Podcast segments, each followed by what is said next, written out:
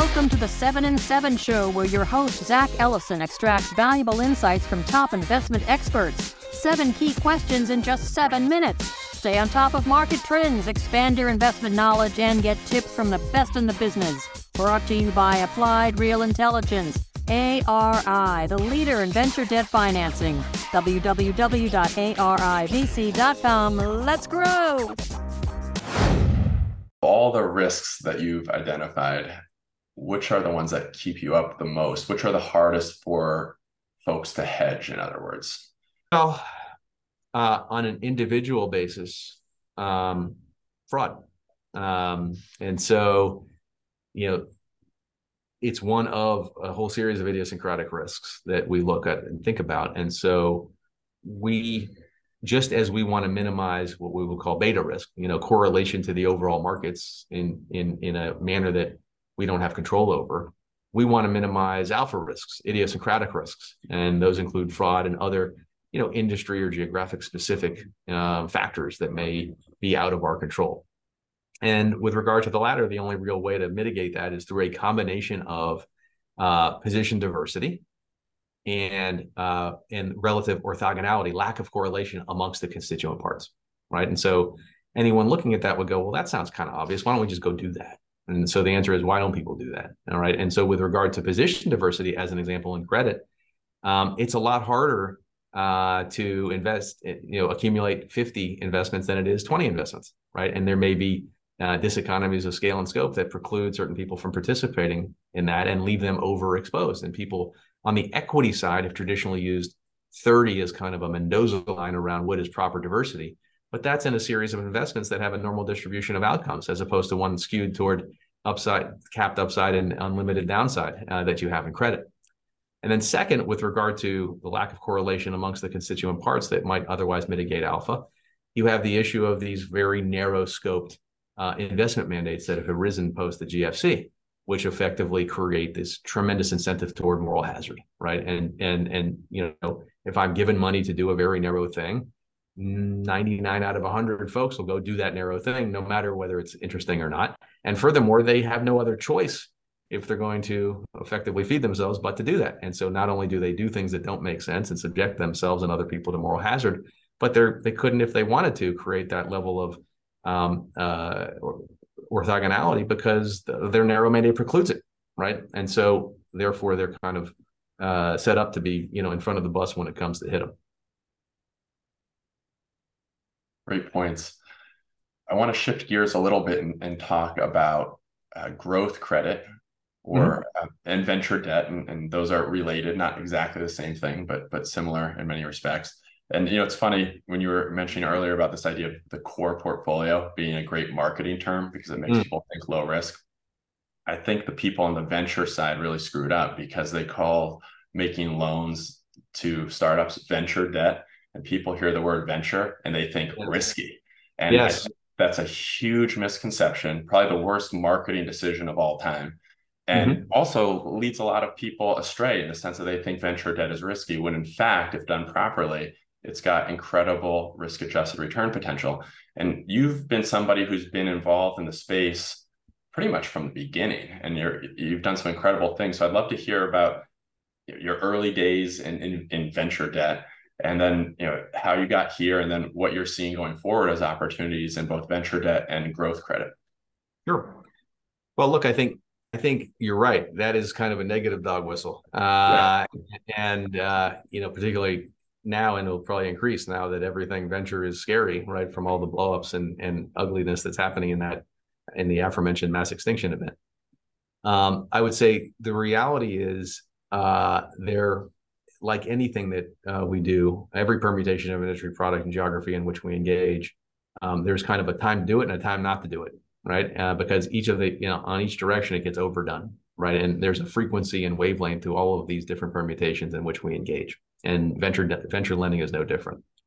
When I started uh, thinking about venture debt was really at the time of the late '90s when there was a business called Comdisco, and Comdisco uh, was really an, originally a venture lessor, um, which is another term you don't hear too much lately, but uh, it, that kind of got its way into venture debt.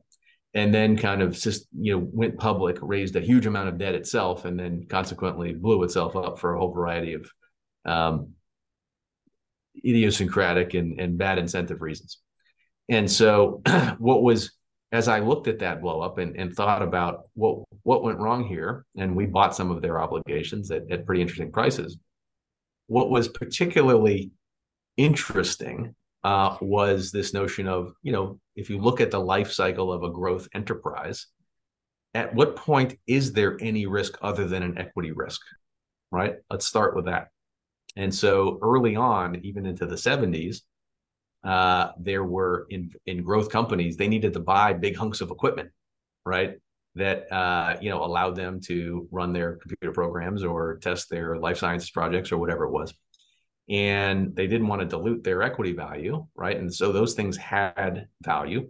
And so suddenly there was something in that enterprise, no matter how risky it was, that that provide could provide somebody in the capital structure a risk other than an equity risk, right? So as an example, I'm in the uh, pharmaceutical, you know, emerging pharmaceutical area. I've raised venture capital. I'm testing my drugs.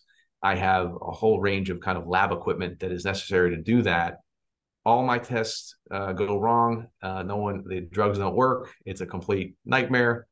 Okay, company's gone, enterprise is gone. Equipment can still be used by somebody else, right? So there's a non-zero outcome for the you know those who capitalize that equipment. So that was kind of an interesting notion, right? Because at the time there were banks who said, "Well, that's a risky enterprise. I'm not financing that equipment."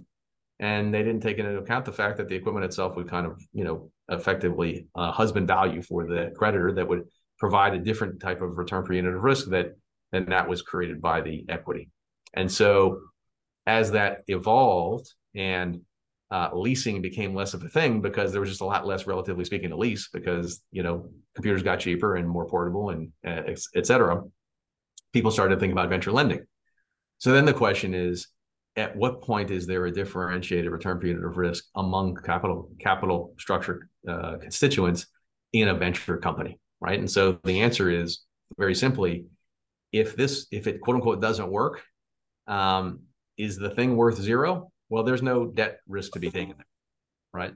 Uh, and so therefore, it doesn't require uh, it doesn't um, deserve, so to speak, somebody willing to take anything other than an equity return for participating in that capital structure.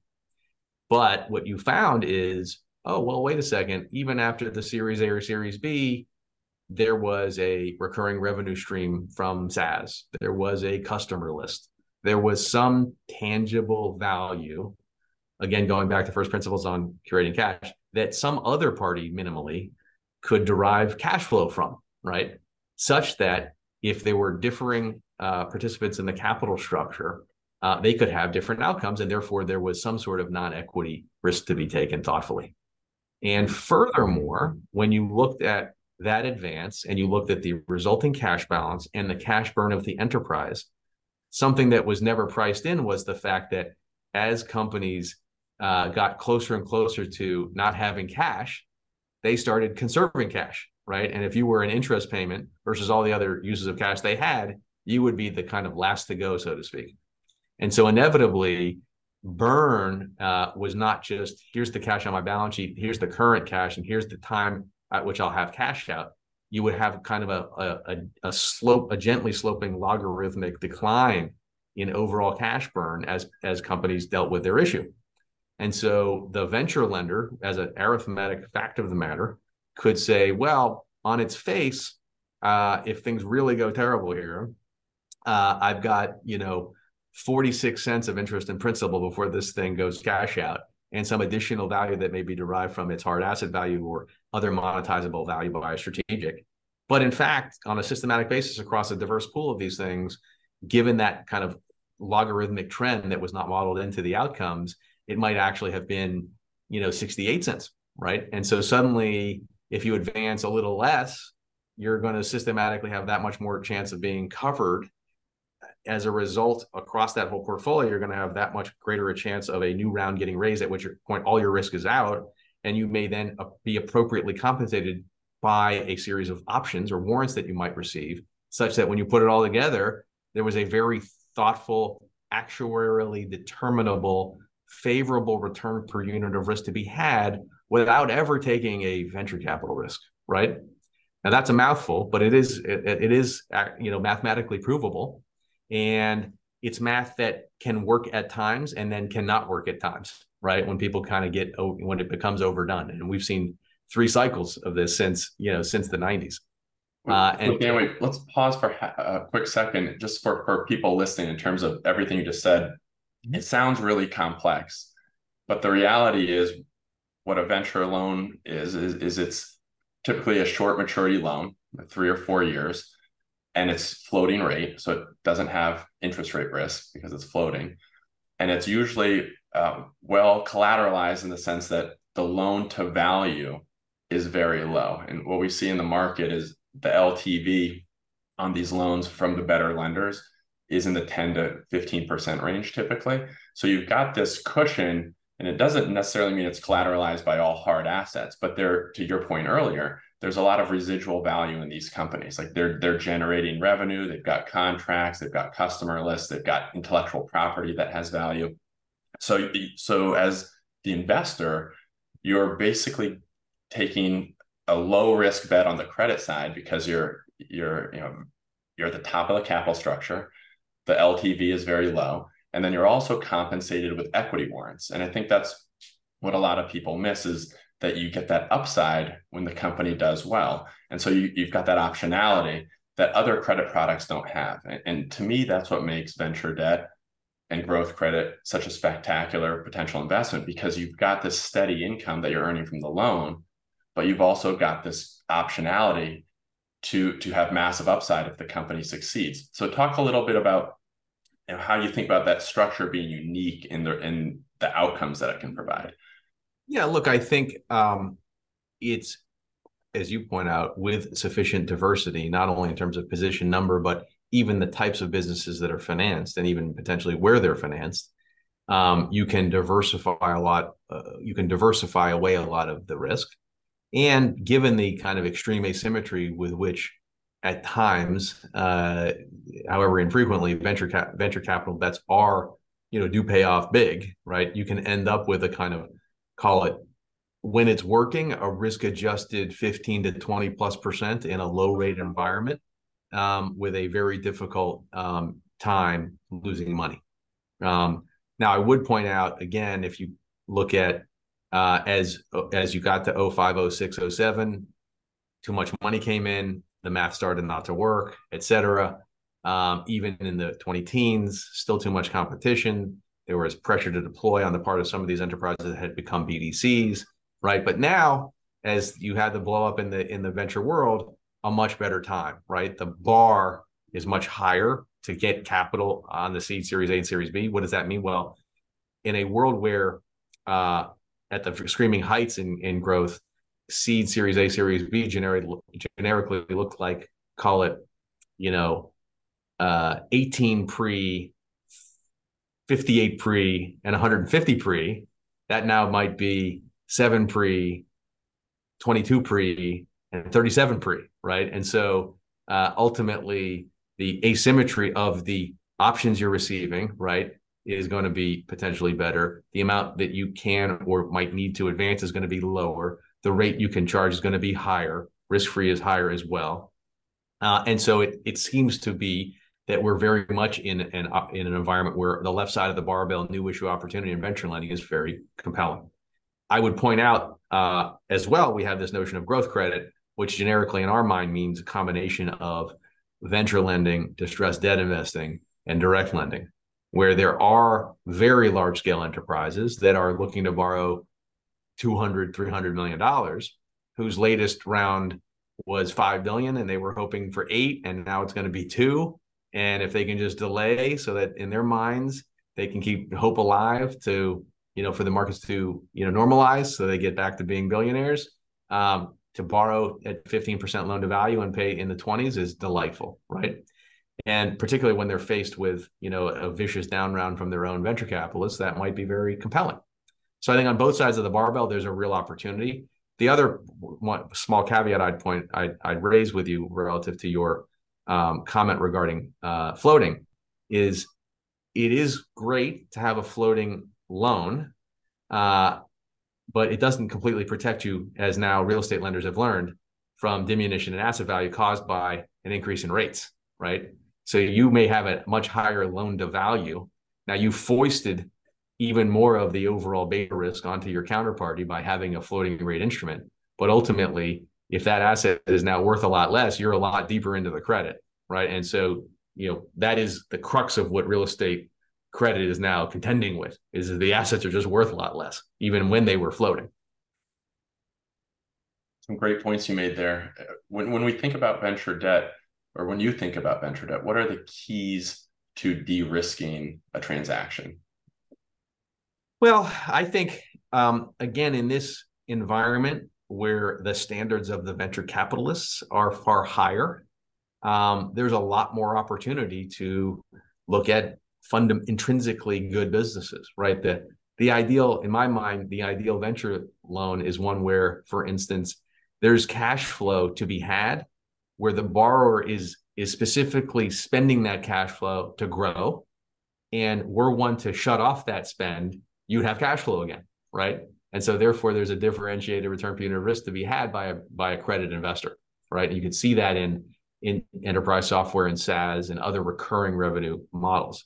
And there are other kind of analogs to that in and and by the way, in not in in businesses that are not even traditionally or what more recently traditionally venture capital type businesses are. You know, people, you know, 30, 40 years ago, you didn't have to be an internet company or a software company, right, or a life sciences company to get venture capital and to have venture capital risks you know early investors like Sevin Rosen or Patricof or um, Morgenthaler or all those you know very well known names of that time. You know they did restaurants, they did a whole lot of different things, right? If you look at most recently Alan Patricof's uh, you know memoir, it talks about some of these more differentiated businesses he'd financed as a venture capitalist over time.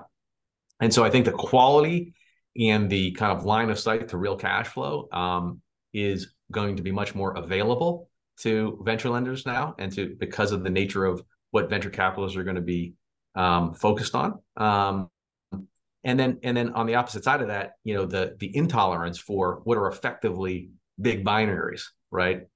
We don't like big binaries. We saw venture lending opportunities in basically um, what were called challenger banks right and other uh, financial institutions uh, or neo banks right and we would joke among our colleagues, neobank is a term for a bank that makes no money. Uh, and you know, when when and if that fails, you know, again, no cash flow, nothing to get out of it, nothing to harvest, right? And so therefore, everybody in the capital structure, no matter how high in the capital structure, is taking a binary lose it all risk. Therefore, there is no non-equity exposure to be had, and therefore we should not be there. And so, you know, that that's really the the killer is when you start providing equity for debt returns in venture lending, you're dead, right? And and and you know that's it does require a lot of discernment uh, if you're going to kind of be uh, successful in it through cycles.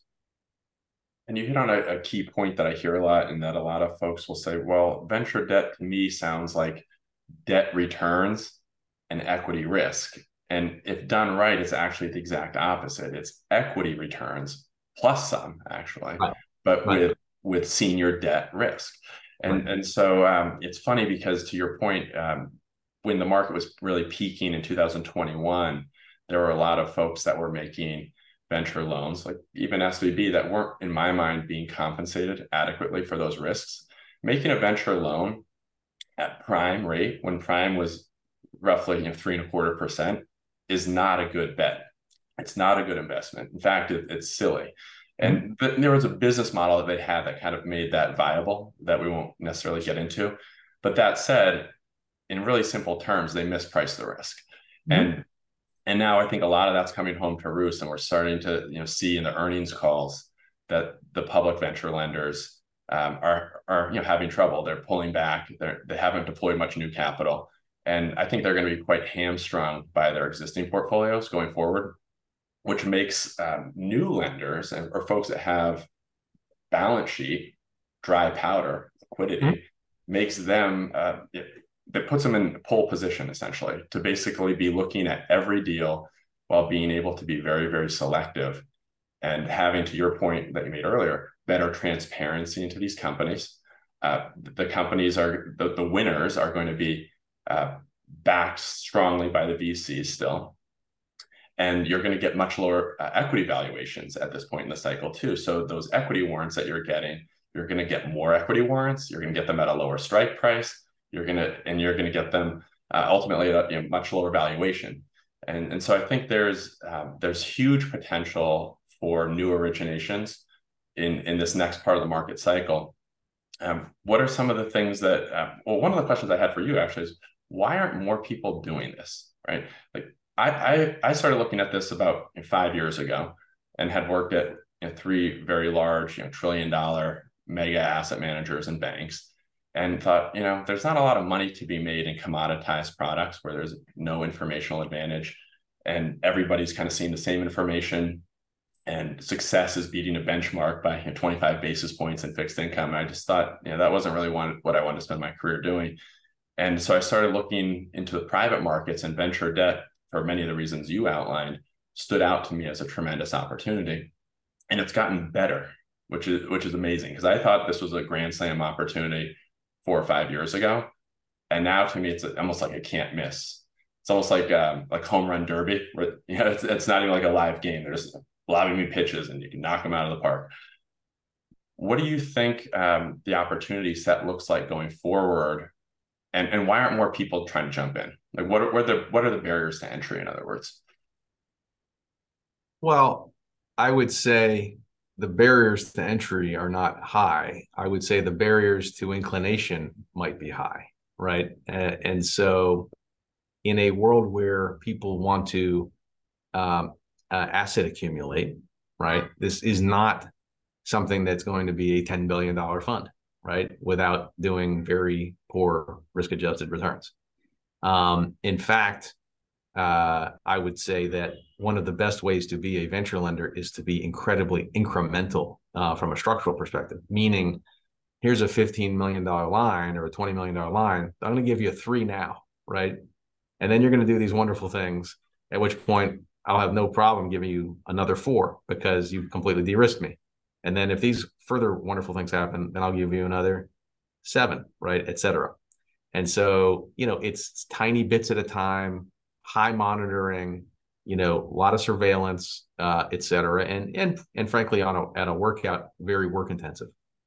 The second piece is there's a there definitely has um, there's been traditionally um, a uh, a unique relationship among venture lenders with their um, venture capital counterparties, right? And so I would say in earlier stages of the venture lending life cycle or timing 20 years ago, I definitely saw instances where venture capitalists supported enterprises and wrote checks or if I were them, I wouldn't have, right? Um, and they did it not just because their views on the business, but it seemed like they were really looking at their, to a non-zero extent, their creditors, their stakeholders, and and kind of saying, I'm going to support this thing, right? and PE firms even did that a little bit, right?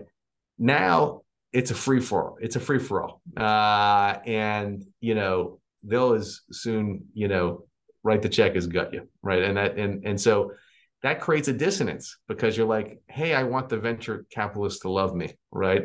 And I know they're going to protect me when things are bad, just like the leverage lenders to the PE firms. It's ridiculous, um, but it persists in that marketplace, and there's a bit of a Stockholm syndrome problem. And so now that the equity investors' behavior has certainly materially changed on a secular basis and will only become more uh, bloodless, not only with regard to their creditors, but also their fellow equity holders, you know, it's probably time for a a what we would call a tough but fair kind of way of dealing with these folks, right? And we have seen extreme reluctance uh, on the part of certain venture lenders that we know to kind of have grown up conversations with uh, venture capital backers of enterprises that where things are not going that well. And that's really scary because if I'm junior in this capital structure and I have an out of the money call option and I'm willing to, to diminish the value of your in the money position to benefit my out of the money call option, you know, that's just that's fundamentally wrong, right? That's not okay. Um, and covenants and that relationship should be set up so that that is precluded right and you start you start to hear oh you won't be founder friendly you know blah blah blah blah right the reality is no one was borrowing from you because they w- were looking to be your buddy right?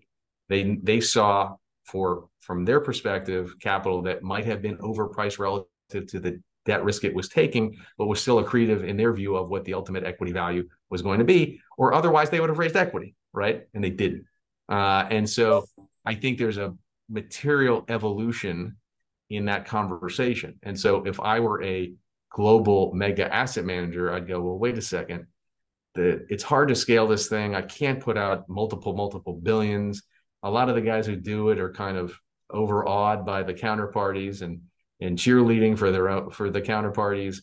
Mm, you know, I don't need to do this, right? And so that's why people don't do it, right? But but there is a business there. It does make sense. It can make sense, but it requires a tremendous amount of discipline.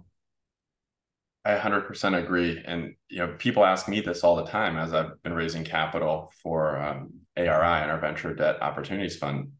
One of their questions is always, well, if this is such a good idea, why hasn't somebody done it before? And I said, well, I don't know. Did you ask Mike Milken the same thing when he was basically reinventing or popularizing the, the junk bond market? I mean, sometimes there has to be innovation. And but to your point, and I really want to hear your thoughts on this. I think it's because it's just too small for the big players and the smartest players to care. Because if you're already at a really large firm, you're not going to put all this effort into launching a $300 million to $500 million fund when you're working on launching a, $15 billion credit fund. And if you're talented enough to run a smaller fund successfully in, in a product that's that's you know pretty complex in many ways, you're already probably making a lot of money somewhere else. And you have other things that you're thinking about too. Like oftentimes you have a family and you're in a certain geography and you're not going to give up your job making a couple million bucks a year on Wall Street to go launch a fund that's going to be a fraction of the size of your current fund and, and potentially you know disrupt your you know personal life. And so there's there's a lot of factors that go into this outside of just pure numbers, right? In, in that there's there's there's just a lot of variables that I think people don't contemplate. And, and so that to me, that's the biggest reason is just that it's too small and that the people that are smart enough to do it well already have something going that they you know choose to do over this. And you know i was a little bit of an exception because you know, i wanted to build something that was innovative and i wanted i felt like venture debt had the opportunity to be revolutionary. And i think more so now than ever it does because there's a huge gap in the market this is a product if you will that's fundamentally needed it's not some bullshit wall street creation right this capital is needed by startups. Startups are those that are creating most of the value in the economy. I mean, innovation is what creates value. Startups are the innovators, they're creating the value. They need to get funded. And now they're starting to learn that, wow, there's other ways to fund my business outside of just equity. And as a founder, I'm incentivized to keep as much as possible of the company that I've built. And you talked earlier about alignment well, founders don't want to give away their company to you know, Sequoia or you know somebody on Sand Hill Road. They want to keep as much as possible. So when they're given the option to utilize debt, which is far less dilutive and also cheaper, and then therefore keep a bigger stake of the company they built, they're going to choose that option if they understand it fully. In my opinion, 10 times out of 10, because as an entrepreneur, I would, and so would you, I imagine. So that's that, that's part of the reason why I think venture debt has huge upside because the pie is growing as the innovation economy grows. And within that pie, venture debt's going to become a larger share. There, there's no reason in my mind that revenue positive companies that have the ability to service debt shouldn't have some in their capital structure. And to your point, leverage is incredibly important. And the, the idea of milestone based financing or incremental financing delayed draw loans. These are very important because it enables the company to, to draw on this capital, but in, in a measured way where they're not getting over their skis in terms of leverage. And it also protects the lender, right? But ultimately, they should have some debt in their capital structure. You know, the amount of debt you know, depends on the company and their, their financials. And you need to think of you know, what's optimal based on each bespoke instance. But generally speaking, companies that that have the ability to service debt should always have some in their capital structure, in my view. I wouldn't I, I wouldn't disagree with that. I think I think it is worth you, you mentioned Mike Milken. If you actually look at the uh, W. Braddock Hickman study upon which he based his thoughts of the high yield market, the um, reasoning around return of risk um, that got him there is very similar to that to the way in which you would get to that same conclusion within venture debt. So for anyone really geeky enough to care and wants to dig in, getting that study is interesting because it may provide you a scaffolding or framework with which to kind of analyze the reality of the risk risk optimized nature of venture lending. If you were to summarize it, just give us a little sneak peek, how would you do so? It basically says that the uh, that the average returns of high yield or non-investment grade bonds more than offset the incremental amount of default and uh, of the severity effect of defaults. Yeah. Very simple. Very complex in many ways, but also very simple intuitively. So, Dan, we're almost out of time. We've got about three minutes left. I wanted to give you the opportunity to leave us with some parting thoughts. And that could be anything you'd like, but perhaps where you think people should be focused, uh, focusing their investment opportunities or focusing their capital deployment over the next three to five years. That would be an interesting place to start. Sure. Look, I think um, uh, if you are, it depends on who, what people you're talking about. You know, if you're kind of a retail investor, I'd be looking at you know, shortish duration investment grade or near investment grade fixed income for the first time in a long time because I think it can make a lot of sense um, and should be the benchmark against which people should look at uh, other alternatives that might have marginally more risk, uh, but consequently required be required to get a lot more return. I think that um, people should be thinking about what is true liquidity and whether it's there or not, uh, and really what their kind of day to day needs are and what they can afford to have locked away, no matter what the terms of the investment document say. And I would say that uh, further, uh, it's worth thinking through, um, you know, the the the left tail risk of of something much graver happening. Right? We saw recently with comments from uh, from Jamie Dimon. We see Berkshire with 150 billion in cash. Those are not coincidences. Very, very bright and experienced people think that there is a left tail risk out there that hasn't been um, encountered yet and so making sure there's some amount of resources that are husbanded to kind of make one comfortable uh, when when and if that occurs is an important thing to be thinking about today. Excellent. Well, thanks again for coming on. I feel like this is this is PhD level plus some. So a lot of people will have to probably listen to it three or four times, but when they do and they understand what you're talking about, I think they'll they'll come away with some tremendous insights. Well, thanks very much for having me. I enjoyed it and uh, happy to uh, uh, connect soon. Yeah, it was my pleasure. And thanks everybody for listening to the 7 and 7 show with Zack Ellison. See you next time. Thank you for listening to the 7 and 7 show with Zack Ellison. We're glad you enjoyed this episode and gained valuable insights that you can use to grow your investment returns. Stay connected with us and access previous episodes of The 7 and 7 Show with Zack Ellison by visiting our website at www.7and7show.com or connect with us on Twitter, YouTube, Instagram, and TikTok at 7 and 7 Show. Learn more about ARI's Venture Debt Opportunities Fund and sign up for ARI's newsletter Uncommon Sense at www.arivc.com. For investor inquiries, please contact ARI's team at ir at arivc.com. Thank you for your continued support. Until next time, keep learning and growing.